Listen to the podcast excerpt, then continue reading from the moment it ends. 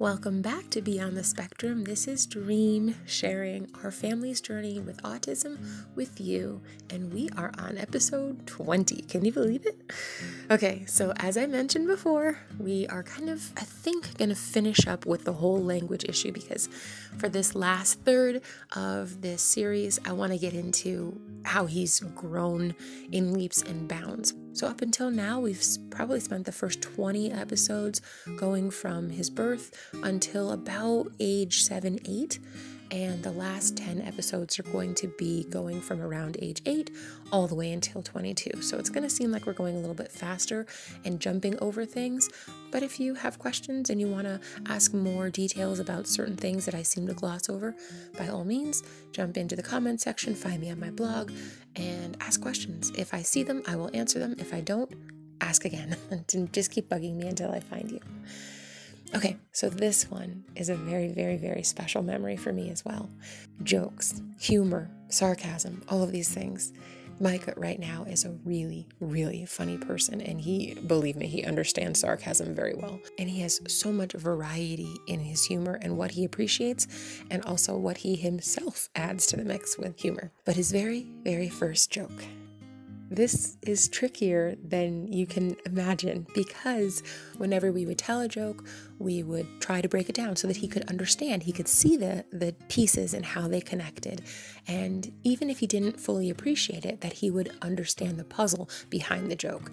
And it was really a great thing to watch because little by little, he started to actually understand the formula of a joke whether or not he thought it was funny, maybe not in the beginning, but as he started to see, ah, this is some clever contextual things that we're doing in language here. Hmm, okay, let's see if I can come up with this. So I'm going to tell you Micah's first joke. And it was a beautiful thing because he came up with it all by himself. And I just laughed and laughed because it was clever. Out of the blue, you know, Micah would kind of be in his own world and then he'd snap on and turn to you and just kind of start talking to you. And he was so pleased with himself when he turned and looked at me and he said, Mom, what do you call a man that protects the vegetables?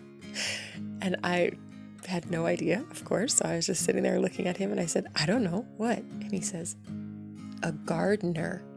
Get it? Guard.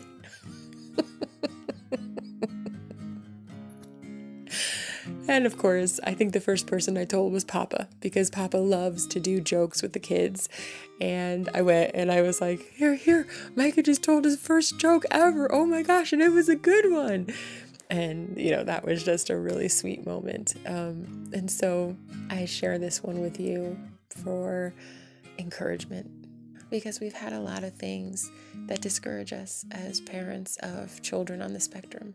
And we wonder, if this will ever be whatever, fill in the blank.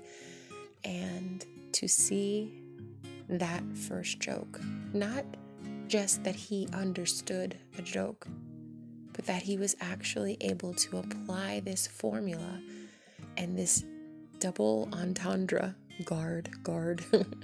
um, and and then take it out to the point where he's thinking, how can I apply this in a way where it actually makes sense as a joke? And he was, I think, probably like eight or nine at the time, and it was just such a ray of hope, just this beam of light beaming into our world that just reassured us step by step, we're getting there. So don't be discouraged step by step, you'll get there too. See you tomorrow.